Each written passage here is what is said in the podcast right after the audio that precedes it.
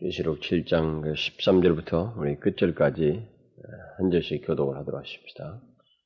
장로 중에 하나가 응답하여 어, 내게 이르되 이 흰 옷 입은 자들이 누구며 또 어디서 어디로 어, 어디서 왔느냐? 가로되 내 주여 당신이 알리이다 하니 그가 나더러 이르되 이는 큰 환란에서 나오는 자들인데 어린 양의 피에 그 옷을 씻어 희게 하였느니라. 그러므로 그들이 하나님의 보좌 앞에 있고 또 그의 성전에서 밤낮 하나님을 섬김에 보좌에 앉으시니가 그들 위에 장막을 치시리니 저희가 다시 줄이지도 아니하며 목마르지도 아니하고 해나 아무 어려운 기운에 상하지 아니하니 다 같이 읽읍시다. 이는 보좌 가운데 계신 어린 양이 저희의 목자가 되사 생명수 샘으로 인도하시고 하나님께서 저희 눈에서 모든 눈물을 씻어 주실 것임이러라.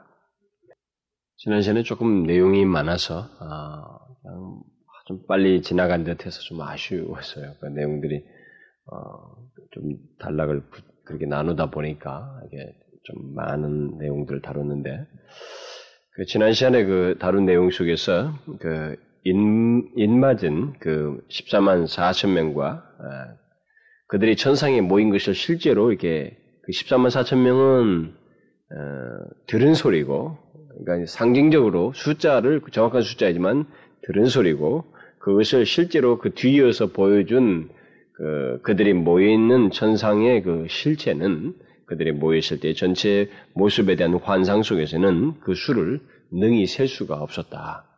능히 셀 수 없는 큰 무리였다고 하는 사실을 우리가 아, 살펴보았습니다. 따라서 입맞은 자 그 14만 4천 명과 그 하나님의 보좌 앞에 모인 능히 셀 수 없는 큰 무리는 사실상 같은 사람들이다라는 것이죠. 아, 같은 사람들이고 아, 그것이 바로 그리스도의 그 완전한 그리스도의 교회죠. 천상의 교회 전체를 아, 보여주는 것이다라고 했습니다.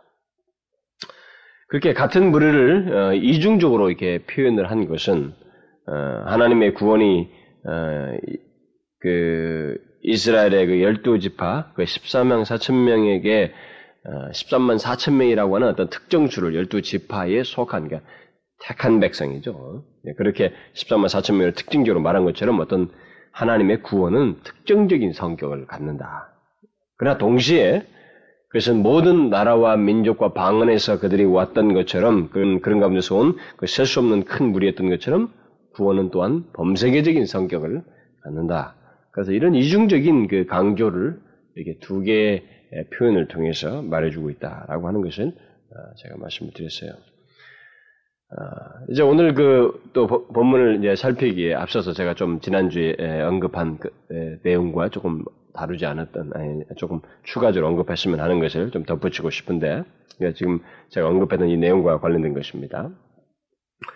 어, 구원받은 수가 지금 이 7장에서 구체적으로 언급되고 있습니다. 여러분들이 보면은 성경에 어, 하나님의 그 최종적인 구원을 받는 구원받는 자들의 그 수가 어떻게 되는가에 대한 이런 언급들이 성경에 이제 몇 차례 나오긴 합니다만 그것이 7장에서 구체적으로 두 번의 어, 두 가지 용어를 통해서 언급되고 있기 때문에 잠깐만 이제 그것을 언급을 하고 싶은데 어, 구원받는 자들의 수를 여기서 7장에서, 계시록 7장에서 말을 하면서 한편으로서는 14만 4천 명이라는 것을 말을 하고 있고 또 다른 한편으로는 능히 셀 수 없는 큰 무리라고 하는 이 표현을 통해서 말을 하고 있습니다. 그런데 우리는 이제 주님께서 이런 그 계시록의 구원받는 자의 숫자를 말한 것과 관련돼서 이제 다른 성경의 여러 가지 표현들을 보게 되면 어, 주님께서 직접 하신 말씀에서는 그 산상수훈에서 생명으로 인도하는 문은 작고 그 길이 협착해서 그 길로 들어가는 자가 적다라고 하는 말씀을 통해서 결국은 상대적으로 이렇게 넓은 문으로 많은 사람이 들어가는 것에 비해서 좁은 문으로 들어갈 길이 협착. 결국 한 사람 통과할 정도의 문, 인 것처럼 이게 어, 비유적으로 말을 하고 있단 말이에요. 예, 그런 것처럼 이렇게 적다라고 하는 것을 시사를 해주고 있습니다. 또 그 부자가 하나님 나라에 들어가는 것이 낙타가 바늘구멍에 들어가는 것만큼 이렇게 어렵다는 것이죠. 정확한 표현을 말하면 낙타가 바늘구멍에 들어가는 것이 부자가 하나님 들어가는 것보다 더 쉽다. 이렇게 주님께서 말씀을 하셨을 때 제자들이 놀라면서 그러면 누가 구원을 얻을 수 있겠습니까? 그렇게 된다면 도대체 누가 구원을 얻을 수 있단 말입니까? 이렇게 말을 질문을 함으로써 어, 인상이 그 구원받는 자의 수가 적다라고 하는 것을 이렇게 받는 그 내용이 성경에 나와 있습니다. 그 뒤에서 주님은 그 수자에 대해서 일체 얘기하지 않죠. 그러나 하나님께서 능력을 하신다. 음? 능력이 하나님을 하신다라고 하는 구원은 어, 하나님의 역사에 의해서 능으로 하시는 것이라고 하는 것을 이제 덧붙이는 것으로 일단락을 짓죠. 또 우리가 이제 구약으로 넘어가 보면은 이제 구약에도 이제 그런 사례들이 많죠. 이제 뭐 어떤 사람들은 그런 비유를 어, 말을 할 때 그 그 뭡니까 그 베드로가 그것을 인용하지 않습니까? 그 노아의 사건. 그 많은 사람들이 구원을 못 받은. 결국 여덟 명이 겨우 구원을 받았지 않았는가? 그 베드로가 그것을 인용하면서 얘기를 하고 있는 것입니다. 많은 사람들이 주고 여덟 명밖에 구원 받지 못했다라고 하는 것을 통해서 구원받는 자의 무리가 많지 않다라고 하는 것을 이렇게 구약에서도 시사하는 그런 내용들이 있죠. 그리고 이제 어떤 사람은 소돔과 고모라 같은 경우에서도 겨우 그 고모라가 말이죠. 다 멸망을 하고 그 중에서 겨우 몇 사람, 세 사람이 구원받죠 말이죠. 않는 장면이 나오잖아요. 그런 내용.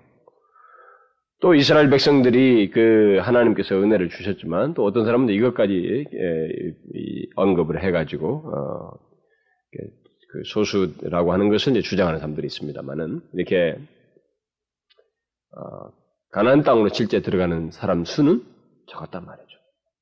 응? 전체가 다 들어가는 것은 아니었다.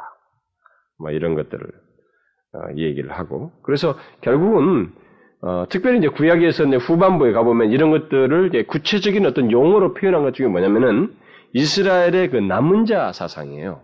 이스라엘의 그 중에서 다 쓰러져도 다 멸망해도 그 중에 남은 자를 두신다고 하는 신실한 남은 자에 대한 그것을 통해서 구원의 하나님의 구원의 그 받는 백성들이 여전히 존재한다고 하는 것, 그 남은 자 사상을 통해서 이 얘기를 해줍니다. 아, 뭐, 그루터기에도 그, 그 개념이죠. 그루터기 다 잘려도 그 그루터기가 남아있는 것, 그것을 통해서도 그걸 얘기를 하고. 자, 그런 가운데서 우리는 하나님께서 구원받는 자를 이제, 에, 결국은 이렇게 신실한 남은 자들 이런 내용을 통해서 어, 또 어, 강조하는 중에서 구약에서도 계속 강조하는 건 뭐냐면 하나님께서 그들 가운데 구원받는 자를 정하여 두시고 남겨두신다라고 하는 그런 개념입니다. 하나님께서는 구원자를 선택하시고 미리 정하셨다고 하는 또 이런 사상이 구약에서부터 쭉 흘러서 여러분들이 알다시피 바울의 서신 같은 보면은 에베소 1장 같은 경우는 그것이 크게 강조되고 있죠. 그래서 하나님께서 구원받는 자들을 미리 정하시고 선택하시고 정하셨다는 거예요. 선, 하나님께서 구원받는 자를 선택하셨다고 하는 이런 성경의 내용들을 보게 될 때, 근데 사람들은 또 생각을 하는 것입니다. 아, 이거 선택을 하셨다는 말은 이게 전체가 아니라는 것인데, 그러면 그 중에서 무엇인가 적다는 말이 아닌가. 이 선택과 예정 같은 것을 말하게 되면 사람들은 즉각적으로 이렇게 구원받는 자의 수가 적다라고 하는 생각을 이렇게 떠올립니다. 다수가 아니라 소수라는 생각을 쉽게 갖는다는 것이죠. 그렇다면 정말 구원받는 자의 수는 소수인가? 이 같은 우리들의 의문들의 의문스러운 생각에 대해서 이 계시록 7장은 사실상 그런 식의 우리의 의문에 답을 해주고 있지는 않아요. 한 가지 중요한 원리를 말해주고 있습니다. 중요한 원리를 어, 원리가 될 어떤 내용을 말해주고 있는데 어, 여기 계시록 7장에서 구원받는 자의 수를 14만 4천 명이라는 구체적인 숫자와 함께 그들이 실제로는 셀 수 없는 큰 무리라고 하는 이 두 개의 내용을 통해서 우리에게 말해주고 있는 것은 신약과 구약에서 시사하고 있는 바 그 구들의 구원받는 자의 수는 소수라는 이 이런 어떤 내용을 말하기보다는 사실 뭐 그런 표현은 얼마든지 쓸 수는 있어요. 네, 그런 걸 말하기보다는 어, 또 구약에서 그 말하는 어떤 소수의 남은 자에서도 이렇게 말을 합니다만 구약의 소수의 남은 자들도 한 가지 우리에게 강조하는 바가 있습니다. 그것은 이스라엘의 역사의 어떤 문맥 속에서 소수의 남은 자를 생각을 해야 돼요. 제가 여러분들에게 이것을 오늘 언급을 하지 않아도 되는데 제가 언급을 하는 것은 이 7장에 이 문제, 이런 문제가 사실 독특하게 나오는 것이기 때문에 그렇습니다. 그러니까 구약에서도 말하는 그 구원받는 자의 그 소수의 남은 자 이 개념이 계속 나오고 있는데 이것을 이것 자체만 놓고 보면 우리는 소수라는 것에 너무 집착을 해요. 사람들이. 그래서 이 문제 때문에 기독교에서 오해도 야기시킵니다. 그래서 이단도 산, 이단도 나왔어요, 결국. 이단도 나왔기 때문에 제가 이 시간에 덧붙이려고 하는 것입니다. 그러나 이 소수의 남은 자를 이스라엘의 역사라는 문맥에서 생각해야만 하는 것입니다. 그렇게 되면 그들이 사실상 계시록에서 말한 것처럼 특정한 수인 것은 맞는데, 특정한 사람들인 건 맞는데, 실상 그들의 모임은 셀 수 없이 많은 큰 무리라고 하는 것을 우리가 쉽게 이해하게 됩니다. 그래서 계시록이 여기 7장이 말한 것이 신구약 성경에 쭉 나오는 구원받는 자의 무리를 갖다가 이렇게 종합해 주는 어떤 개념을 하나 우리에게 소개해 주고 있는 것입니다. 결국 소수의 남은 자 사상은 하나님 나라의 인구가 아주 적을 것이다. 거의 없다는 의미를 말하는 것이 아니라는 것입니다. 오히려 하나님의 선택의 신비를 그런 개념 속에서 강조해 주고 있어요. 조금만 여러분들이 잘 들으시면 좋겠어요. 하나님의 선택의 신비를 오히려 그런 구원받는 자들을 멸망하고 있는데 남은 자를 두심으로써 싹 다 쓸어버려도 되는데 노아의 가족을 살리면서 소돔과 고모라도 다 멸망해야 되는데 그 중에 롯의 가족을 살리시면서 이런 가운데서 하나님의 선택의 구원의 역사 속에서 있는 그 선택의 신비를 우리에게 말해준다는 것입니다. 이 계시록 7장도 바로 그걸 얘기하고 있어요. 14만 4천 명과 셀 수 없는 큰 머리를 두 개를 동시에 말함으로써 우리에게 바로 그 얘기를 말해주고 있는 것입니다. 결국은 하나님의 입장에서 보게 되면 상대적인 숫자를 가지면 그런 표현을 쓸 수 있어요. 쓸 수 있지만 우리가 이 계시록의 두 개의 이 표현을 통해서 우리가 생각할 것은 아, 하나님의 그 구원이 이 셀 수 없이 큰 무리들 어, 무리들이 결국은 다 하나님의 그 선택에 의해서 있게 된 그 무리들이라고 하는 것입니다. 그런데 그 이 선택의 신비를 이제 어, 그 구약에서부터 여기 계시록까지 쭉 이렇게 나온 이 내용 속에서 우리에게 이제 말해주는 것 중에 특별하게 우리가 생각해야 될 것은 사실상 거기에 하나님 나라의 이를 자는 아무도 없다는 것입니다. 음? 이두 개의 숫자를 통해서 우리에게 지금 말을 해주고 있는 것은 하나님 나라의 이를 자들은 사실상 조건을 가지고 사람은 아무도 없다는 것입니다. 다 노아든 그 소돔과 고모라든 이스라엘의 역사든 그들이 바벨론을 포로 갈 때 다 없어져야 돼요. 근데 거기서 구원받는 자들이 계속 존속하고 있다는 것은 그래서 그들이 전체 역사를 놓고 볼 때 이 요한이 본 그들의 실제적인 모습은 셀 수 없는 큰 무리가 될 수 있었던 것은 이 셀 수 없는 무리의 형성이라고 하는 것은 전적으로 하나님의 선택에 의해서 있게 된 것이다. 하나님의 주권적인 선택에 의해서 구원받는 자들이 여전히 있고 그 큰 수를 이루게 된다고 하는 사실을 강조해주고 있는 것입니다. 많은 사람들이 하나님의 선택을 말하면서 오해하는 것이 있는데 그것은 그들이 하나님의 선택을 이야기하면서 하나님 나라에 들어가는 것을 하나님께서 마치 원치 않으시는 것처럼 우리 많은 사람들이 하나님 나라에 들어가는 것을 원치 않으시는 것처럼 생각하는 경향이 있습니다. 사실 하나님의 선택은 어, 구원받은 주, 구원받은 자의 수가 소수이냐, 다수이냐, 이런 것을 강조하려고 하는 개념이 아니에요. 오히려 우리가 하나님의 선택을 말하면서 생각해야 될 것은 하나님의 선택이 없다면 하나님 나라는 텅 비어야 한다는 것입니다. 무슨 말인지 알겠어요? 여기 계시록에서 이 두 가지를 특정적인 숫자와 그것의 실제 모습을 보여주는 것 속에서 우리에게 어, 신구약 속에서 쭉 흐르고 있는 구원받는 자의 수에 대한 이런 개념을 우리가 좀 연관해서 생각해 보면 이게 다 하나님의 주권적인 은혜로 말미암은 선택에 의해서 있게 된 것이다. 만일 그것이 없었다면 그것이 없다면 하나님 나라는 텅 빈다는 것입니다. 왜냐하면 인간의 죄악된 본성과 죄 때문에 그 누구도 하나님 나라에 들어갈 수가 없기 때문에 그래요. 하나님의 선택은 오히려 불가능한 사람들을 들어가게 하는 하나님의 주권적인 역사와 활동을 말하는 것입니다. 그래서 하나님은 여기 13만, 14만 4천 명이라는, 어, 그 특정한 수를 통해서 하나님 나라에 속한 자의 완전 수를 말하고 있어요. 완전수를 말하면서 하나도 빠짐없이 하나님 나라에 들어오고 그들은 반드시 들어오게 된다. 근데 그렇게 들어온 자들은 전적으로 하나님의 주권이 선택에 의해서 된 것이다. 그것이 없었다면 거기에 올 자도 아무도 없다라고 하는 것. 그런데 막상 그들께서 들어온 자들의 수를 보여주니 굉장히 많다는 것입니다. 우리가 하나님의 선택을 생각하면서 흔히 가지고 있는 오해와는 다르게 셀 수 없는 무리들아 이겁니다. 하나님께서 그렇게 놀라운 구원의 역사를 이루게 된 그 방편이 바로 선택이에요. 선택. 열두 지파에서 만 이천 명씩 그 택하에서 된 것 같은 그런 선택이라는 것입니다. 그래서 선택이 없다면 그 누구도 구원을 받을 수가 없다는 것입니다.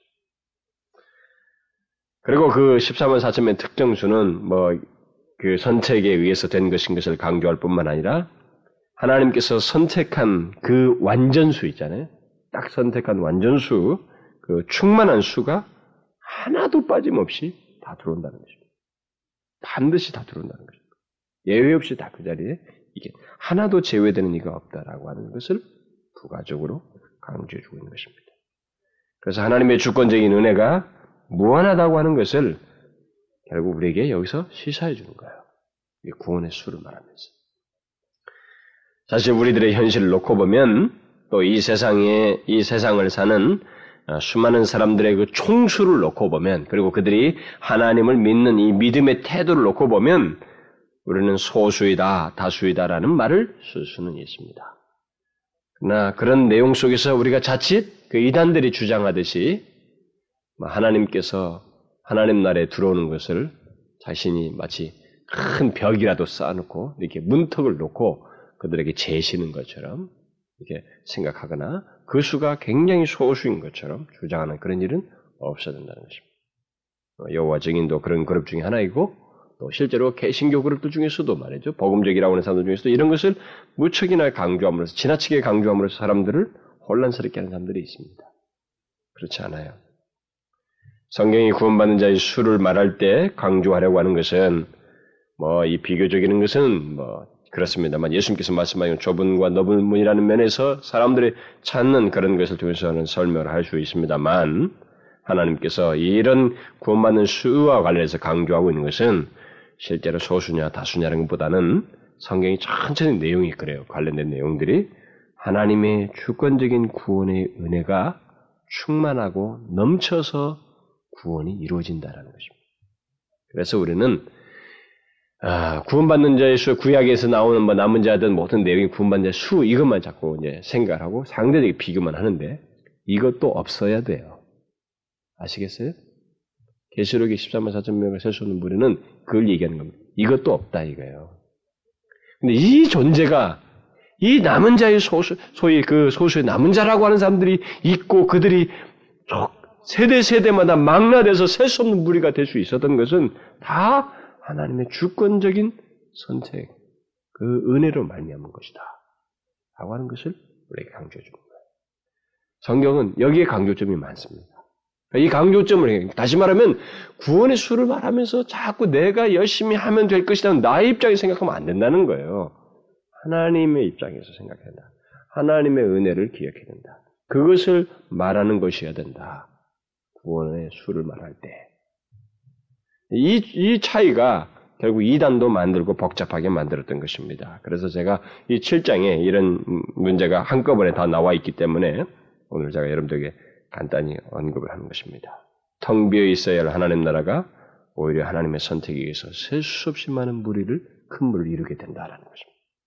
그리고 그 셀 수 없는 큰 무리들은 대충 온 자들이 아니고 하나님이 선택한 완전수예요. 완전수. 선택받은 총수인 것입니다. 한 사람도 부족함이 없는 총수가 다 모인다는 것입니다. 그래서 예수님께서 그랬잖아요. 내가 처소를 예비하러 가노니. 그 총수를, 총수들의 처소를 예배하는 거야. 다 아는 수인 것입니다. 그러니까 아는 그룹이에요. 다 모든 무리든 것입니다. 그래서 주님께서 예배하러 가신 처소는 결국 모두 채워지게 되는 것입니다. 자, 그러면 이제, 본문으로 돌아가서 한 장로가 요한에게 인맞은 14만 4천 명 또는 셀 수 없는 큰 무리를 두고 던진 그 질문과 그것에 대한 답을 우리가 살펴보도록 하십시다. 네, 본문 13절에서 그 한 장로는 어, 요한이 본 그 흰옷 입은 무리에게 관심을 표명하면서 그 흰옷 입은 자들이 누구이며 또 어디서 왔느냐라고 물음으로써 그 셀 수 없이 많은 자들이 어떻게 있게 됐는지를 이제 이어서 이렇게 말을 해주고 있습니다. 요한은 그 장로에게 대답을 하죠. 내 주여, 당신이 알리다. 이렇게 말합니다. 그래서 장로는 즉시 이제 그 답 이후에 그런 요한의 반응 이후에 대답을 덧붙이는데 그 대답이 뭡니까? 그들이 어디서 왔다고 대답을 하고 있어요. 이게 오늘 아주 중요한 내용인 것입니다. 그들은 큰 환란에서 나온 자들이며 어린 양의 피에 씻어 희게 하였다. 그러니까 희게 된 자들이다. 라고 이렇게 말을 해주고 있습니다. 이 흰옷 입은 자들이 어디서 왔다고 그래요? 두 가지 사실을 장로가 말해주고 있습니다. 그것은 그 승리한 무리들이 있는 어, 무리들, 무리들에게 있는 어떤 두 가지 사실 이 두 가지는 승리한 무리들에게 공통적으로 가지고 있는 어떤 내적인 외적인 특징이라고 말할 수가 있습니다. 이런 내용은 제가 지난 시간에도 조금 언급을 했습니다. 그것이 조금 다시 중복되겠는데 구체적으로 언급되고 있는 거예요. 지난번에는 제가 상징된 것을 제가 말을 했는데 표현 속에 감춰진 걸 말을 했는데 이제 장로가 직접 언급을 하고 있는 것입니다. 이 승리한 무리들에게 공통적인 그 모습들을 가지고 있어요. 음? 그 출처를 출처를 통해서 그들 가지고 있는 뭐 특징들이 있습니다. 근데 그게 내적인 특징이고 외면적인 특징이에요. 자, 먼저 이 승리한 무리들이 가진 어떤 내면적인 증거가 아, 증거의 어떤 특징이라고 하는 것이 있는데 그것은 바로 어린 양의 피로 옷을 씻어 희게 되었다는 것입니다. 이게 내면적인 거예요. 뭐 외면적인 것은 뭐 큰, 큰 환란에서 나온다는 것인데 그래서 먼저 이게 그 내면적인 것을 살펴보게 되면 이 흰옷 입은 자들, 그 14만 4천 명이죠. 그 셀 수 없는 무리들입니다. 그 승리한 그 무리들인데 그 무리들은 이 어린 양의 피에 그 옷을 씻어 희게 된 자들입니다. 여기 씻어 희게 되었다는 것은 이 시제가 부정과거 시제예요. 부정과거 시제란 말은 과거에 단번에 이루어졌다는 것입니다. 그렇다면 그들은 모두 여기 들어온 모든 사람에게 승리한 그 무리 가운데 있는 그들은 모두 예수 그리스도의 대속의 죽음으로 인해서 죄사함을 받고 의롭다함을 얻은 자들이라고 하는 것을 우리에게 말을 해주고 있습니다. 그러니까 어린 양의 피에 그 옷을 씻어 희게 하였다고 하는 것을 이렇게 말을, 말을 해주고 있습니다. 아, 그들이 그 자리에 있을 수 있었던 근거는 바로 이거라는 겁니다. 이 승리한 무리들이 그 자리에 있을 수 있던 근거, 그리고 그들에게 모두 가지고 있는 그 증거가 바로 어린 양의 피로 깨끗이 되었기 때문이라는 것입니다. 이게 여기서 장로가 굳이 밝혀주는 이렇게 많은 무리가 어디로서 왔습니까? 어디서 왔습니까? 라고 했을 때 그 근거로 제시하고 있는 것이 바로 어린 양의 피예요. 예수 그리스도의 피로 말미암아 저들이 희게 되었다는 것입니다. 그 정결케 된 의롭다함을 얻었다는 것입니다. 의롭게 되었기 때문에 그 자리에 있게 되었다. 이것은 우리에게 굉장히 중요한 것을 말합니다. 그 누구도 하나님의 영광스러운 보좌 앞에 완성될 하나님 나라에 이룰 수 없다는 것입니다. 이 조건을 가지고 있지 않으면. 죄로 더러운 자는 하나님 나라에 들어갈 수 없습니다. 뭐 이 세상에서 아무리 탁월한 그런 것을 가지고 있어도 우리가 볼 때는 예수 믿는 사람보다도 외면상 도덕적으로 더 괜찮아 보이는 것 같은 사람들이 많아요, 이 세상에는. 굉장히 많습니다. 의외로 많아요. 그러나 그들은 여기에 참여하지 못합니다. 그것으로 되지 않아요. 하나님 나라에 들어가려면 죄의 더러움, 인간에게 있는 자그마한 죄 하나조차도 그 본성 속에 죄 가운데 태어났던 그 죄가 죄의 더러움이 먼저 그리고 반드시 깨끗이 되어야만 합니다. 그것을 말해주고 있어요. 중요한 질문과 답을 해주고 있는 것입니다. 여러분들에게는 익히 알고 있는 말로 들고 있을지 모르지만 이것의 현장감을 목격하고 있는 이 요한의 입장에서는 이건 굉장한 내용입니다. 물론 이, 이 당사자도 이것을 잘 알고 있는 사람이에요. 다른 서신에 보게 되면 잘 알고 있는 사람입니다. 그러나 그 현장을 직접 보는 것은 또 다른 문제예요. 그리고 실제로 그, 그런 맥락에서 우리가 보면 실제로 우리가 그 자리에 있게 되는 이 문제와 그냥 생각하는 것 사이는 엄청난 차이가 있다는 것을 알아야 됩니다. 그래서 우리는 가능한 한 이 사도 요한이 실제 현장과 함께 보았던 그 환상의 맥락에서 실제 있게 될 그 시점을 생각하면서 우리가 이것을 이해해야 됩니다. 중요한 것은 그 영광스럽고 지고한 보좌 앞에 완전한 그 천상의 자리에 최고의 조건으로 제시하고 있는 것이 어린 양의 피로 정결함을 입은 자예요. 죄속함을 받은 사람입니다. 의롭다함을 입은 자예요. 그 자들이 거기에 있게 된다는 것입니다. 어린 양 예수 그리스도의 대속적인 죽음에 의해서만 그 자리에 있을 수 있게 된다는 것입니다. 어디서 왔느냐? 출처가 거기에요. 어린 양의 피로 말미암아서 정결케 된 사람의 그 길을 통과한 사람들입니다. 이게 없이는 그 자리에 이를 수가 없어요. 그래서 그 예수 그리스도의 대속의 죽음을 힘입은 자, 그 은혜를 덧입은 자들만이 하나님 나라에 들어갈 수 있다라고 하는 사실. 그래서 하나님의 보좌 그 영광스러운 머리 가운데 있을 수 있는 가장 중요하고 결정적인 조건은 바로 예수 그리스도의 피로 말미암아 의롭다함을 얻는 것이다. 우리가 흔히 뭐 칭이라는 말을 쓰기도 합니다만 그것이 있어야 된다. 인간은 더러워서 스스로 그 자리에 설 수가 없습니다. 예수 그리스도의 대속의 은혜로 깨끗게 된 자만이 그 자리에 있을 수 있습니다. 장로는 이 사실을 일부러 문제 제기를 하면서 대답을 해주고 있어요. 중요하게 강조를 해주고 있는 것입니다. 결국 이런 내용을 통해서 우리에게 이제 말해주고 나서 중대한 내용은 뭐냐면 하나님 보좌에 설 수 있게 된 가장 확실하고 완전한 증거가 바로 이것이라는 거예요. 하나님 나라에 설 수 있는 어떤 한 인간이 하나님 나라에 설 수 있는 가장 확실하고 완전한 증거는 바로 예수 그리스도의 피로 말미암아 깨끗게 되는 것, 의롭게 되는 것이다. 구약의 백성들도 다 그렇게 돼요. 구약의 백성들도 다 희생 제사를 통해서 모형이지만 누구의 대속으로 다 죄사함을 받습니까? 예수 그리스도의 대속의 죽음으로 다 죄사함 받아. 모형이지만 그것을 하게 함으로써 시점을 역사의 시점에 구심점에 예수 그리스도의 십자가의 대속의 사건을 놓고 이렇게 가는 거예요. 이쪽은 이쪽으로 오고 뒤, 뒤는 이것을 통해서 하게 되는 거예요. 하나님에게 있어서 시간은 중요하지 않습니다. 하나님에게 있어서 시간은 중요하지 않아요. 그래서 여기서 지금 보여주는 이 천상의 환상도 지금 우리가 들어가 있는 환상이에요. 무슨 말인지 알겠어요? 요한이 본 환상은 사실 하나님의 백성 총수가 들어가 있는 것입니다. 그러니까 지금 이 땅에서 예수를 믿고 있는 우리들이 들어가 있는 그 환상을 보여주는 거예요. 현재 지금 고난을 받고 있는 1세기 성도들인데 그들이 들어가 있는 총수를 보여주고 있는 것입니다. 하나님에게 있어서 시간은 중요하지 않아요. 우리에게 있어서 시간이라는 것은 과거, 현재, 미래라고 하는 삼시제 아래서 우리가 지배를 받고 있지만 하나님에게서는 영원한 현재, 그분에게는 시간의 제약이라는 게 없어요. 그래서 가장 이 인간의 역사, 인류의 역사, 이 모든 것 속에 가장 중요한 구심점에 있는 것은 예수 그리스도의 대속의 죽음이에요.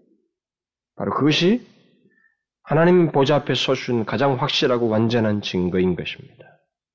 그래서 인간에게 있어서 가장 소중한 증표요, 영원한 가치가 있는 마크가 있다면은 그것은 바로 예수 그리스도의 피로 말미암아 의롭게 되었다는 마크예요. 예수 그리스도를 믿음으로 말미암아 있게 되는 이 의롭다함을 얻어 예수 그리스도의 대속의 그 역사로 말미암아 의롭게 되는 이 흔적 있잖아요. 이 믿음의 흔적이죠. 이것만큼 인간을 영광스럽게 하는 것이 없습니다. 그래서 그리스도인들에게 있어서 예수 그리스도보다 귀한 것은 없다. 또 예수 그리스도를 인하여서 모든 것을 배설물로 여긴다는 말이 가능한 거예요. 그게 나올 수밖에 없는 것입니다. 여러분 왜 우리들이 복음 복음 합니까? 왜 우리들이 복음 복음 그런 복음 맨날 복음 이게 복음을 강조해만 해요? 그것은 바로 예수 그리스도께서 이루신 일이 인간을 가장 높여요. 예수 그리스도께서 이루신 십자가의 이 사건이 인간을 가장 최고의 상태로 올려놓는 것입니다. 인간이 최고의 상태로 올릴 수 있는 자리가 바로 어디인지를 보여주는 거예요. 그게 어떻게 가능한가? 바로 예수 그리스도의 십자가 때문에 가능한 거예요. 그렇기 때문에 그 복음을 믿고 접한다고 하는 것이 인간으로 얼마나 영광스럽게 하고 복되게 하는 것인가. 라고 하는 인간 최대의 빅뉴스요, 굿뉴스를 전하는 것이기 때문에 이 세상에 죄악 가운데 저들의 절망 가운데 사망의 지배 아래 있는 인간을 향해서 그야말로 복음, 이 예수 그리스도의 복음을 말해주는 것이야말로 가장 가치 있게 하는 거예요. 가장 귀한 일이다. 그래서 누구든지 예수 그리스도를 소유하면 곧 그의 피로 말미암아 구속감을 받으면 그 사람은 영광스러운 하나님 보좌 앞에 서게 된다는 사실입니다. 가장 완벽한 조건과 상태를 가진다는 것이죠. 우리는 내 자신으로 생각할 수 있는 게 없어요. 내 자신으로서는 완벽한 조건이라든가 상태라는 것을 말할 수가 없습니다. 그러나 완벽한 조건과 상태를 가지고 서요. 하나님 백성들, 그리스도인들이 왜? 바로 예수 그리스도의 하나님의 아들 예수 그리스도의 그 완전한 의로 말미암아 그 자리에 서게 되기 때문에 아무런 제한 없이 가장 완벽한 조건을 가진 자로서 선다 이 말입니다. 결국 이 승리한 무리들의 출처는 결국 뭐예요? 예수 그리스도인 것입니다. 그로부터 나온 거예요. 그로부터 나온 사람들이라. 대속의 은혜로 말미암아 십자가의 보혈로 말미암아 죄사함을 통과한 자들이죠. 그들이 거기에 다 모인 것입니다. 그렇다면 이런 사실을 우리가 생각하게 될 때 지금 예수 그리스도를 믿는 자 있잖아요. 지금 예수 그리스도를 믿는 사람들. 지금 예수 그리스도의 대속의 은혜를 입고 의롭담을 얻은 우리 그리스도인들이 있잖아요. 이 그리스도인들은 사실상 그 승리한 무리 가운데 속하여 있는 것입니다. 요한이 본 환상 속에 있는 거예요. 그러니까 우리는 1세기 성도들에게 이 내용을 보여주는 것은 뭐예요? 너의 실체가 이렇다는 거죠. 너가 이 승리한 무리 가운데 있다는 거예요. 엄청난 내용을 보여주는 것이죠. 우리는 바로 그 시각에서 이 환상을 이해하고 우리가 살아야 되는 것입니다. 정령 예수 그리스도를 믿고 그의 십자가의 보혈로 말미암아 죄 삼을 받은 자면 그는 이 승리한 무리 가운데 속하 있는 거예요. 놀랍죠? 요한이 본 환상 속에 사실상 우리 또한 포함되어 있다는 것. 엄청난 내용이에요. 왜요? 그 승리한 무리들과 마찬가지로 우리들 또한 예수 그리스도로부터 온 자들이니까. 예수 그리스도를 믿는 자들이니까. 예수 그리스도의 대속의 은혜를 입은 자들이니까. 그렇게 되는 거죠. 결국 그리스도인은 그것을 알고 이 세상을 살아야 한다는 것입니다. 이 환상을 보여주는 것은 바로 그거죠. 그리스도인들은 그것을 알고 이 세상을 지나야 된다. 그 영광스러움을 소유한 자로서 이 세상을 지나고 있다는 것을 잊지 말아야 된다. 그것을 예견하면서 그 영광스러운 승리한 무리 가운데 자신이 있다는 것을 예견하면서 이 세상을 살아야 된다고 하는 것을 말해주고 있는 것입니다. 복음. 예수 그리스도께서 우리를 위해서 모든 것을 하셨다는 이 복음이 얼마나 놀랍고 귀한 것인지 우리는 이 환상을 통해서 미리 보게 되는 것입니다. 물론 이것은 장차 이제 온몸으로 느끼게 되고 확인하게 되는 그 때가 있게 됩니다만 이 환상을 통해서 그런 격려를 해주고 있는 것입니다. 그런데 오늘 본문은 그 승리한 무리들에게 있는 또 다른 특징이요 증거, 어떤 외면적인 증거를 말해주고 있는데 그것은 바로 그들은 모두 예수 그리스도의 피로 말미암아 의롭게 된 자들일 뿐만 아니라 어떤 외면적인 내용들을 가지고 있어요. 그게 뭡니까? 큰 환란에서 나오는 자들이다라는 것입니다. 이 말은 무슨 말입니까? 이 승리한 무리들은 모두 어떤 특 정한 기간에 있는 환란보다는 앞에 더가 있어서 관세가 붙어 있어가지고 큰 환란이니까 어떤 마지막 최후의 심판만을 이렇게 생각을 하고 이렇게 주장을 합니다만 어, 그렇게 말할 수가 없어요. 어, 계속되는 사람들이니까 지금 이 독자도 읽고 있고 어, 1세기 사람들도 읽고 있는 것이니까 그래서 여기서 말하고 있는 이 승리한 무리들은 결국 어떤 특정한 기간에 있는 환란보다는 모든 세대마다 그러니까 전체 셀 수 없는 총 무리를 말하는 거니까 뭐 그들이 한꺼번에 마지막 심판에서 이렇게 구원받다 할 수가 없잖아요. 그렇기 때문에 이것이 더가 있다고 해서 어떤 마지막 심판이다. 예, 큰 환란을 그렇게 해석하는 것은 별로 설득력이 없다는 것입니다. 왜냐하면 그렇게 설득, 해석하는 사람들이 있거든요. 근데 어쨌든 이것은 모든 세대예요. 모든 세대. 그러니까 홍수를 얘기하고 있기 때문에 모든 세대마다 하나님 백성들이 예, 겪었던 어떤 모든 환란을 말을 하고 있고 그 모든 환란으로부터 나오는 자들이라고 하는 것을 시사해 주고 있습니다. 여기 나오는을 현재 시제를 쓰고 있는데 여기 나오는이란 말을 그것은 어떤 어, 시간의 구애를 받지 않고 매 세대에 나오는 것 계속적인 거죠. 매 세대에 나오는 것을 시사해 주는 의미에서 현재 시제를 쓴 것입니다. 그러니까 이 승리한 무리들은 모두 각 세대마다 각 세기마다 매 세대마다 복음에 대한 적대감과 반대 속에서 신앙을 지켜온 사람들이에요.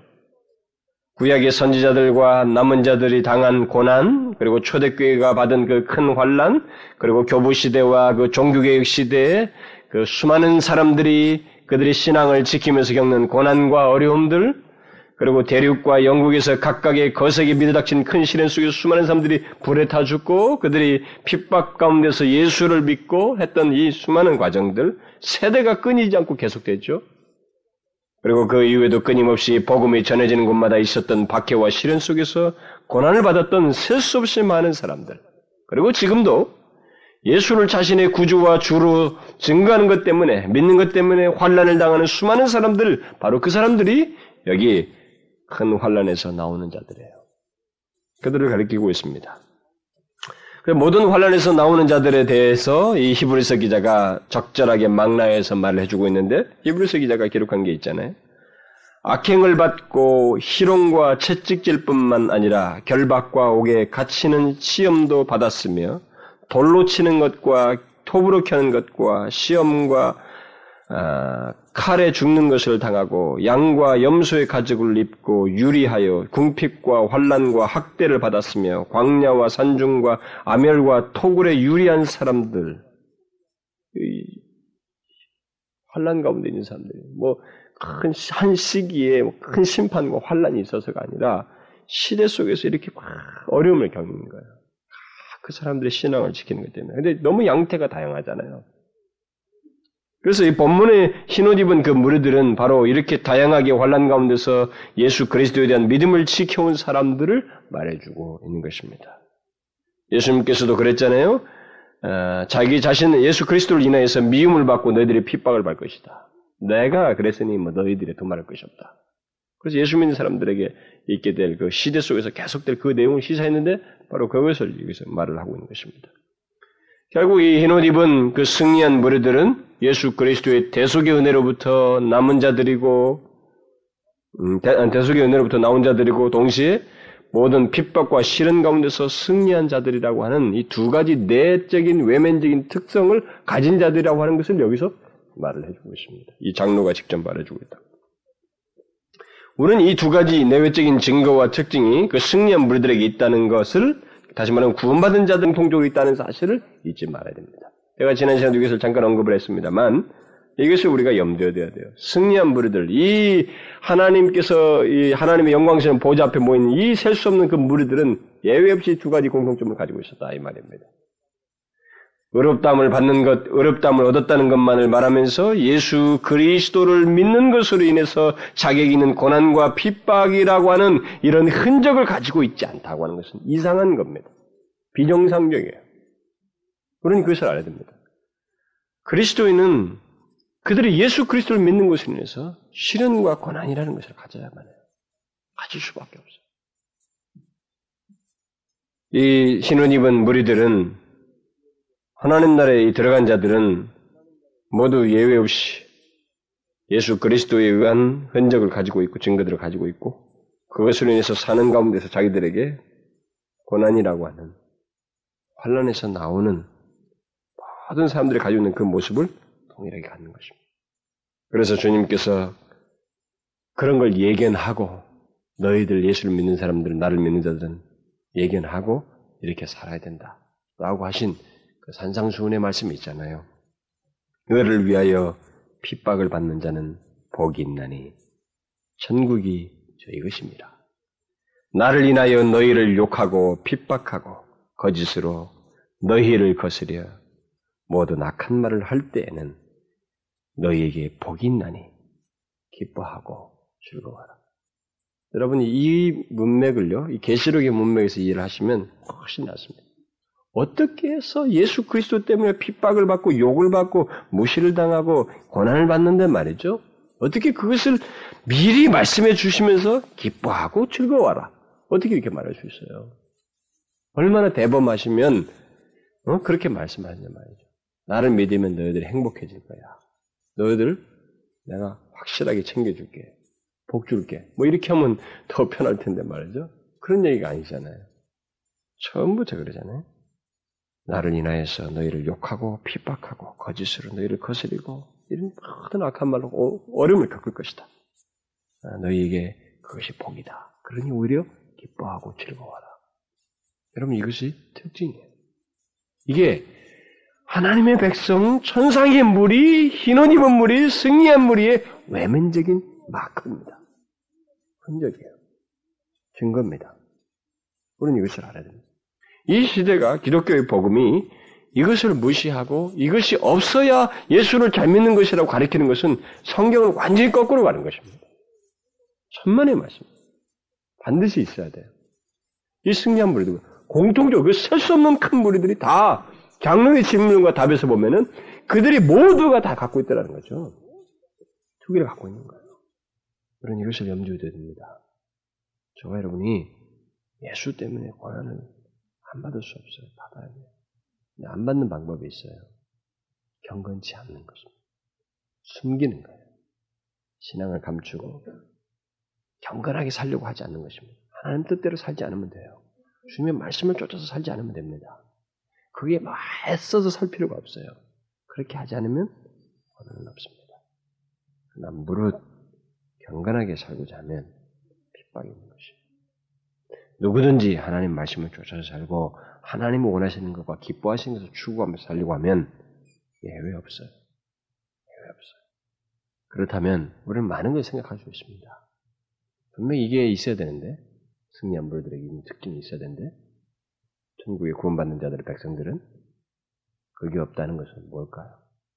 그들이 일시적으로 기피할 수 있습니다. 일시적으로 환란을 기피할 수 있어요.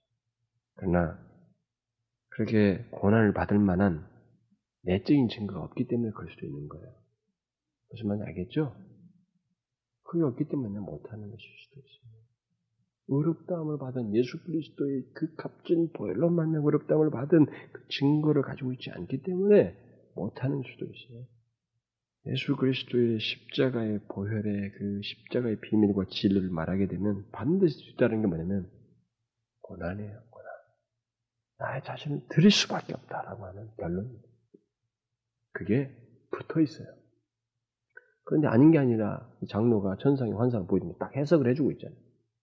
그 셀 수 없는 무리들이 막 감격하면서 찬양을 하고 있는데 딱 그걸 보여주고 나서 어디서 왔느냐? 다 나온 자리가 있는데 예수 그리스도의 대속의 은혜를 통과하고 환란을 통과한 사람들이다. 환란을 겪은 사람들이다. 이것을 알아야 됩니다. 그 다음 장로는 14절에서 그 두 가지 특징적인 내용을 언급하고 난 뒤에 그러므로 이렇게 말로 시작하고 있죠. 이 말을 더 정확히 번역하면 이로 말미암아 이 때문에 이런 뜻이에요. 결국 장로는 24절에서 이 말한 내용 때문에 그 흰옷 입은 자들에게 결과적으로 있게 되는 것이 무엇인지를 이제 15절에서 언급하고 있는 것이죠. 이 부사가 시사하는 것은. 그렇다면 무엇입니까? 음, 어, 그러므로 그들이 하나님의 보좌 앞에 있고 또 그의 성전에서 밤낮 하나님을 섬기며 보좌에 앉으시니가 그들 위해 장막을 치시리니 저희가 다시 줄이지도 아니하며 목마르지도 아니하고 해나 아무 뜨거운 기운이 상하지 아니할지니 이는 보좌 가운데 계신 어린 양이 저희의 목자가 되사 생명수 샘으로 인도하시고 하나님께서 저희 눈에서 모든 눈물을 씻어 주실 것입니다. 나중에 이게 12장에서 나와요. 간단하게 언급하면은 아니 22장 이 승리한 물들에게 어떤 위로와 복이 결과적으로 주어진다는 거예요. 제일 먼저 하나님의 보좌 앞에 있어 하나님을 밤낮 섬기며 보좌에 앉으시니까 그들에게 장막을 치시는 복이 그들에게 있을 것이다. 이렇게 말을 하고 있습니다. 그런 위로를 그들이 얻게 될 것이다. 여러분 승리한 무리들에게 가장 크고 영광스러운 복이 뭔 줄 알아요? 바로 이겁니다. 지금 읽은 내용이 하나님 보좌 앞에 밤낮 섬기며 보좌에 앉으시니까 그들에게 장막을 치시는 복을 얻는 거예요. 어? 사람들은 아, 이게 뭡니까? 이게 어떻게 가장 큰 복입니까? 이게 어떻게 가장 영광스러운 복이라고 말할 수 있습니까? 이렇게 생각할지 모릅니다. 말할지 모르겠습니다만 이것은 한마디로 말하면 하나님과 완벽한 관계를 갖는 거예요. 하나님과 완벽한 관계를 가지고 그 관계 속에서 친밀한 교제를 갖는 것을 말합니다. 여러분 이것은 불가능합니다. 인간의 존재로서는 있을 수 없는 조건이 이루어지는 거예요. 여러분 구약에서부터 보시면 알죠. 하나님을 본 자가 없다고 그랬어요. 보면 죽는다고 그랬습니다. 근데 이것이 다 이루어지는 거예요. 그것도 부분적이고 뭐 이런 것이 아니에요. 완벽한 관계를 갖는 것입니다. 완벽한 관계 속에서 친밀한 교제를 갖는 거예요. 여기 뭐 성전이 있다고 그랬는데, 성전에서라고 그랬는데, 이 성전은 뭐 22장에 보면 하나님 완성된 하나님 나라에는 성전이 없다고 그랬잖아요. 이 성전은 뭐겠어요? 이것은 하나님 나라 전체를 거예요. 하나님 나라 전체를 누구예요? 하나님 나라 전체를 그냥 성전으로 묘사하는 것이기 때문에 특정적인 어떤 성전이 없다는 것을 22장에서 말을 하는데 여기서 말하는 성전은 결국 하나님 나라 전체를 두고 말하는 것입니다. 그래서 하나님 나라에서 성도들은 모두 제사장이 되어서 하나님을 밤낮 섬긴다고 하는 것. 이것은 하나님과 직접 교제한다는 것입니다. 어떤 행동을 얘기하는 게 아니라 하나님과 직접 교제하는 기쁨을 누린다는 것이죠. 그리고 그들 가운데서 하나님이 어, 그들을 위해 장막을 치신다고 하는 것은 하나님이 그들 가운데 친히 임재해 계신다는 것입니다. 이 모든 것이 간헐적으로 있는 것이 아니고 우리에게 항상 있을 것이라고 하는 것을 시사해 두고 있습니다. 그러니까 이 말씀은 인간이 누릴 수 있는 최고의 복을 얘기하는 거예요. 우리가 육신을 입고 있을 때 전혀 상상할 수 없고 누릴 수도 없는 그 모든 인간의 조건과 나라고 하는 존재, 이 흙덩어리로 지어진 존재가 생각할 수 없는 것을 최고로 완벽하게 누릴 수 있는 하나님과 관계를 갖는 것을 지금 말해주고 있는 것입니다. 여러분과 저는 제가 지금 말하는 것을 저도 자신도 제가 말을 하지만 이것을 충분히 몰라요. 이 경험은 이 세상에서 경험될 수 없는 것이거든요. 그러니까 말을 해도 뭔지 얼마나 그 정도가 놀라. 그러나 여러분 이 성경이 말해 주는 것은 일단 불가능한 일이 생겨요 인간에 있을 수 없는 일이 생겨요. 그리고 그것은 믿겨지지 않겠지만 영원해요. 이게 잠시 있다가 없어지는 게 아니라 어떤 사람이 너무 그 상황이 좋아서 시간이 멈췄으면 좋겠다. 이대로 영원했으면 좋겠다 그러죠? 영원한 것입니다. 인간이 구약에서부터 지금까지 미처 경험해보지 못한, 누려보지 못한 것을 이 흰옷 입은 무리들이 하나님의 영원한 임재 가운데서 누리게 된다는 것입니다. 이게 여기서 말한 일차적인 복이에요. 승리한 무리들에게. 그 다음에 또 이 흰옷 입은 이 승리한 무리들이 받게 되는 위로와 또 다른 복은 더 이상 굶주리지 않냐고 목마르지 않냐며 육신이 고통하는 일이 없을 것이라는 겁니다. 왜 하나님께서 천상에서의 위로와 복을 얘기하시면서 뭐 굶주리는 문제와 목마름의 얘기를 할까? 이것은 대표명, 대표적인 표현입니다. 꼭 배고프고 무슨 목마른 이 문제만 얘기한 게 아니고 그것은 1세기 성도들이 예수를 믿는 것 때문에 무엇 무엇 무엇을 하지 못하고 제약받는 것들이 수도 없이 많았습니다. 그리고 그것뿐만 아니라 실제로 이 죄악된 세상에서는 우리가 하지 못하는 것, 그러니까 누리지 못하는 것들이 부정적인 요소들이 굉장히 많습니다. 근데 바로 그것이 다 제거된다는 것입니다. 여러분 진실한 복은 진정한 그 완전을 누리려면 부정적인 것부터 없어야 돼요. 부정적인 것부터. 내가 건강하고 싶습니다. 제가 참 재밌고 마음껏 놀. 그런데 이것을 하지 못하게 하는 부정적인 요소가 내 안에 생기면 질병, 상함, 한계, 제약, 환경적인 제약, 어떤 식의 제약, 이런 거 있으면 이걸 못 하잖아요. 바로 이런 것들을 제거하는 거예요. 이것이 없다는 거예요. 그것들을 없게 하시겠다는 것입니다. 1세기 성도들은 예수를 믿는 것으로 인해서 많은 제한과 부족과 결핍을 경험했습니다. 그리고 내면의 위축을 경험했고 만족스럽지 못한 그런 상황들을 살았습니다. 그런데 여기서 하나님 나라에서 구원받은 성도들은 그런 것들이 없다는 것입니다. 하나님 나라는 불만족이 없습니다. 하나님 나라는 죄도 없지만 불만족도 없어요. 죄, 원래 불만족은 죄부터, 죄로, 죄 때문에 생겨나는 것이죠, 사실. 하나님 나라는 이 표현을 통해서 우리에게 시사하는 것은 불만족이 없다는 것입니다. 제가 우리 리더들 성경 공부 모임에 그런 어, 후반부 내용이 정말로 내용이 공부가 나와. 여러분들 나중에 다 신학 제가 공부할 때 다 나올 겁니다만 모든 인간의 정서 있잖아요. 뭐 사랑, 희라고 화평, 평안 뭐 이런 거 있잖아요. 이게 정체되어 있지 않습니다. 다 용솟는 끊임없이 샘솟는 그런 것을 그, 그 다음 보기에서 나와요. 네, 그걸 시사하는 건데 바로 그런 것처럼 오히려 불만족이 없어요. 오히려 적극적인 내용들이 있는 거예요. 그리고 거기 뜨거운 기운이 뭐 해, 해나 뭐 뜨거운 기운이 없을 거라는 것은 여기 뜨거운 기운은 문자적으로 열을 말하거든요. 열. 에, 열로서 고통받는 것을 시사하는 거죠. 그건 뭡니까? 전형적인 육신의 고통을 말하는 거예요. 육신의 고통은 모든 것을 총망라는 한 가지 표현이라고 볼 수가 있습니다. 그런데 이런 육신적인 고통, 전형적인 육신의 고통, 이런 상함과 고통이 없다는 것입니다. 그래서 성도들을 뭐, 성도들은 이 모든 고통으로부터 해방된다고 하는 것을 말해주고 있어요. 여러분 이 병실에 가서 그들에게 소원을 물어보십시오. 이 고통으로부터의 자유예요. 여기서 벗어날 수 있다면, 여기서 살 수만 있다면 이거거든요. 그런데 고통이라는 게 그것만 있습니까? 육신의 고통이라는 게. 육신을 입고 있는 동안에 이 마음의 고통도 있잖아요. 어, 셀 수 없는 고통들이 잠시도 끊기지 않는 고통이 사는 날 동안 계속되잖아요. 근데 그게 없어요. 특별히 예수 그리스도 믿음으로 인해서 생겨났던 이런 모든 것을 다 얻게 하신단 말이죠. 그래서 여러분, 하나님이 완성된 하나님 나라는 불완전하지 않습니다. 1%의 불완전도 없어요. 완전히.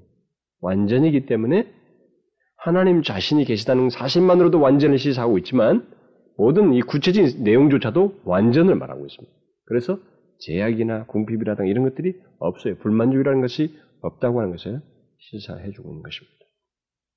인간들은 고통으로부터 벗어나기 위해서 모든 노력을 기록하고 기술과 의술과 모든 것을 발전시키려고 애를 쓰고 있지만 그것은 불가능해요. 인간은 안 됩니다. 이 세상에 있는 동안에 고통으로 자유할 수 없어요. 온 인류가 한 마음을 먹고 다 매진해도 인간이 가진 고통을 제거하지 못합니다. 몇십억, 오십억이 넘는 이 인구가 자, 일체 우리가 똑같이 고통 없는 세상을 만들려고 노력해도 없어지지 않아요. 그건 오직 구원받은 승리한 무리들만 장차 완성될 하나님 나라에서 갖게 되는 것입니다. 그걸 얘기하고 있어요. 제한된 사람들입니다. 그리고 제한된 자리에서예요. 이 세상에서는 안 되는 것입니다. 불가능해요. 결국 이것은 하나님 나라에서 그의 백성들이 소극적인 차원에서 누리게는 위로와 복을 말해주는 것입니다. 네, 그 다음에 말하는 것은 더 적극적인 내용이에요. 그 다음에 말하는 것은 구원받는 자가 아, 갖게 되는 그 위로와 복은 보좌 가운데 계신 어린 양이 성도들을 영원히 목마르지 않도록 생명수샘으로 인도하시며 그들의 눈물을 씻어줄 것이다. 이렇게 말하고 있습니다. 이것은 그 16절에서 말한 것과 같은 불만족과 고통이 사라지고 어, 사라진 것을 넘어서서 적극적인 어떤 복을 말합니다. 그것이 어린 양 예수 그리스도께서 주신다는 거예요. 보좌에 앉아 계신 어린 양이라고 표현한 것은 하나님과 같이 왕의 지위를 가지고 계신 예수 그리스도를 얘기하는 거죠. 바로 그분께서 성도들의 목자가 되셔서 생명수샘으로 인도하신다는 것입니다. 이 말은 16절에서 어, 말한 것 같은 부족을 채우, 채우는 것을 넘어서서 계속 넘쳐나는 거예요. 실증이 나지 않냐고 생기 있고 계속적으로 채워지는 복을 말합니다. 제가 아까 얘기한 거예요. 인간이 가지고 있는 정서들 있잖아요. 하나님을 향한 갈망의 정서도 있고 더 알고 싶은 갈망, 사랑. 이 우리는 이게 퇴보가 되잖아요. 정서가. 식어지기도 하고. 근데 식어지거나 실증이 나지 않고 계속적으로 채워지는 원천을 예수 그리스도로부터 갖는다는 거죠. 여러분, 짧게나마 우리가 경험하는 게 있잖아요. 막 사랑을 누구 시작했습니다. 근데 막 사랑이 막 깊어져요. 막 더 사랑으로 미칠 것 같아. 증폭되는 거 있잖아요. 누군가 이렇게 어떤 좋은 관계를 막 계속 친밀함이 막 증폭돼요. 그거 있죠? 이 세상에서는 그게 끊기고 단절되고 나중에 잘리지만은 이것은 없단 말이죠. 여기서 말하는 것은 어린 양의 셈에서 증폭되는 거예요. 끝없이. 하나님을 향한 갈망이 끝없이. 그런데 그것이 채워져요. 채워져요. 그러니까 이 갈망과 채워짐 때문에 완전한 만족을 누리는 거예요. 여기서 말한 어? 생명수 샘으로 인도하시는 것이 바로 그거예요. 저는 여러분들에게 예, 그냥 멋진 청사진에게 그려주는 거 아닙니다. 계시의 말씀을 얘기하는 거예요. 1세기 성도들이 너무 예수 그리스도 때문에 고난을 받고 있었습니다. 그런데 이 실체를 보여줌으로써 잠시 후면 너희들이 있을 처지와 입장이 어떤지를 보여주는 것입니다. 바로 그리스도께서 너희들을 다 채워준다는 거예요. 그런데 재밌는 것은 마지막에 모든 눈물을 씻어주신다 이렇게 말하고 있습니다. 이 말을 덧붙인 것이 저는 의미가 있어 보여요. 이게 나중에 저쪽에서도 나오는데 22장에서도 나오는데 눈물이 없다는 것을 말했는데 여기서 눈물을 씻어준다 그래요. 이건 뭐예요? 그것은 하나님의 백성들이 이 세상을 살면서 이 문제는 하나의 특도로 말할 수 있는 어떤 내용이에요. 예수 믿는 것 때문에 1세기 성도들뿐만 아니라 모든 세대의 그리스도인들이 눈물을 많이 흘립니다. 이 예수를 믿는 신앙 때문에 눈물을 참 많이 흘려요. 그래서 구체적으로 말을 하는 거예요. 씻어준다는 말은 하나님의 따뜻한 보호와 위로를 경험하게 한다는 거예요. 구체적으로 위로하고 경험케 할 것이라고 하는 것을 말해주는 것입니다. 여러분, 하나님의 위로가 어떻겠어요? 여러분, 부부나 뭐, 친구나, 누가 좀 어려울 때, 위로해줄 때, 그때 막 기대고 너무 마음 편하고, 막 모든 게 씻어지는 같은 그런 거 있잖아요? 근데 여러분, 비교할 수 없어요. 이것은 말할 수 없는 솟아나는 위로요. 하나님 자신으로부터 오는 것입니다. 예수 믿는 것 때문에 눈물을 많이 흘리잖아요. 이 세상에 살면서 우리가 얼마나 많이 눈물을 흘립니까? 예수 믿으면서. 눈물을 많이 흘리잖아요. 구체적으로 여기서 말씀하신 것은 위로하시겠다는 거예요. 눈물을 씻어주겠다는 거예요. 하나님의 적극적인 위로를 하시겠다는 것입니다. 얼마나 위로가 되겠어요, 이 세계 성도들이. 정말 뭐 잘못했어요, 그 사람들. 예수 믿는 게 뭐 잘못입니까? 그런데 이 세상은 눈물을 만들어요, 그리스도인들에게. 박해를 하고, 핍박을 하고, 고난을 주어서 눈물을 흘리게 하는 것입니다. 그것에 대해서 주께서 씻을 것이랍니다. 반드시. 찝어주시는 거예요. 분명한 보호와 그분의 그 따뜻한 보호와 위로를 경험케 하실 것입니다. 여러분 예수 것 때문에 눈물 많이 흘리죠? 그거 여러분 절대 헛되지 않습니다. 하나님이 다 기억하신다는 것을 얘기하는 거죠. 기억하고 위로하신다는 겁니다. 결국 예수를 믿는 것이 지금 현재의 고난 가운데 예수를 믿지만 이것이 우리에게 얼마나 큰 기쁨과 만족으로 이끌어가는 과정인지를 여기서 말해주고 있습니다. 이걸 보여주면서 우리에게 더큰 기쁨과 만족과 감격으로 이끌어주는 행로라고 하는 것을 이 계시를 통해서 보여주고 있는 것입니다. 우리가 이 세상에서 고난을 받고 어떻게 하면서 예수를 믿고 있지만 이것은 여기로 끝나지 않는다는 것입니다. 이것은 점진적으로 우리에게 더 나은 것을 예약하면서 이끌고 있는데 그것은 바로 이렇게 하나님께서 보는 것처럼 완벽한 위로와 기쁨과 만족을 얻게 하실 것이다. 이 말입니다. 어떤 사람들이에요? 두 가지 조건이 있었죠, 아까. 어떤 조건이라기보다는 두 가지 특징들이 있었죠. 바로 예수 그리스도의 피로 말미암아 의롭다함을 얻었다고 하는 그 완전한 조건과 특징 안에서 그 사람들에게 있는 고난, 환란 가운데서 눈물을 흘리는 것, 바로 이런 모습이 있었단 말이에요. 이것에 대해 이 특징이 있는 자들을 주님께서 절대 대충 안 다룬다는 거예요. 이 뒷부분의 구체적인 내용은 그들을 구체적으로 위로한다는 것입니다. 복을 주시는 거예요. 당연히 누려야죠. 당연히 누린다. 그건 하나님께 주시는 추가적인 복이니까. 영생과 함께 누리게 된 추가적인 복이니까. 이 세상에서 예수 그리스도 때문에 고난을 당한 것에 대해서 당연히 누려야 할 복이라고요. 하나님은 그걸 아시고 있습니다. 당연히 그렇게 하시겠다고 선언하시는 거예요. 이것을 알고 살아야 됩니다. 우리는 끝나지 않습니다. 이 세상이 거꾸로 돌아가더라도 그리스도인은 그것이 끝이 아니에요. 보여준 의도가 분명히 있는 것입니다. 요한을 통해서 일세기 계시, 일세기 성도들이 보여준 것처럼 우리 그리스도인들이 보여준 의도가 분명히 있어요.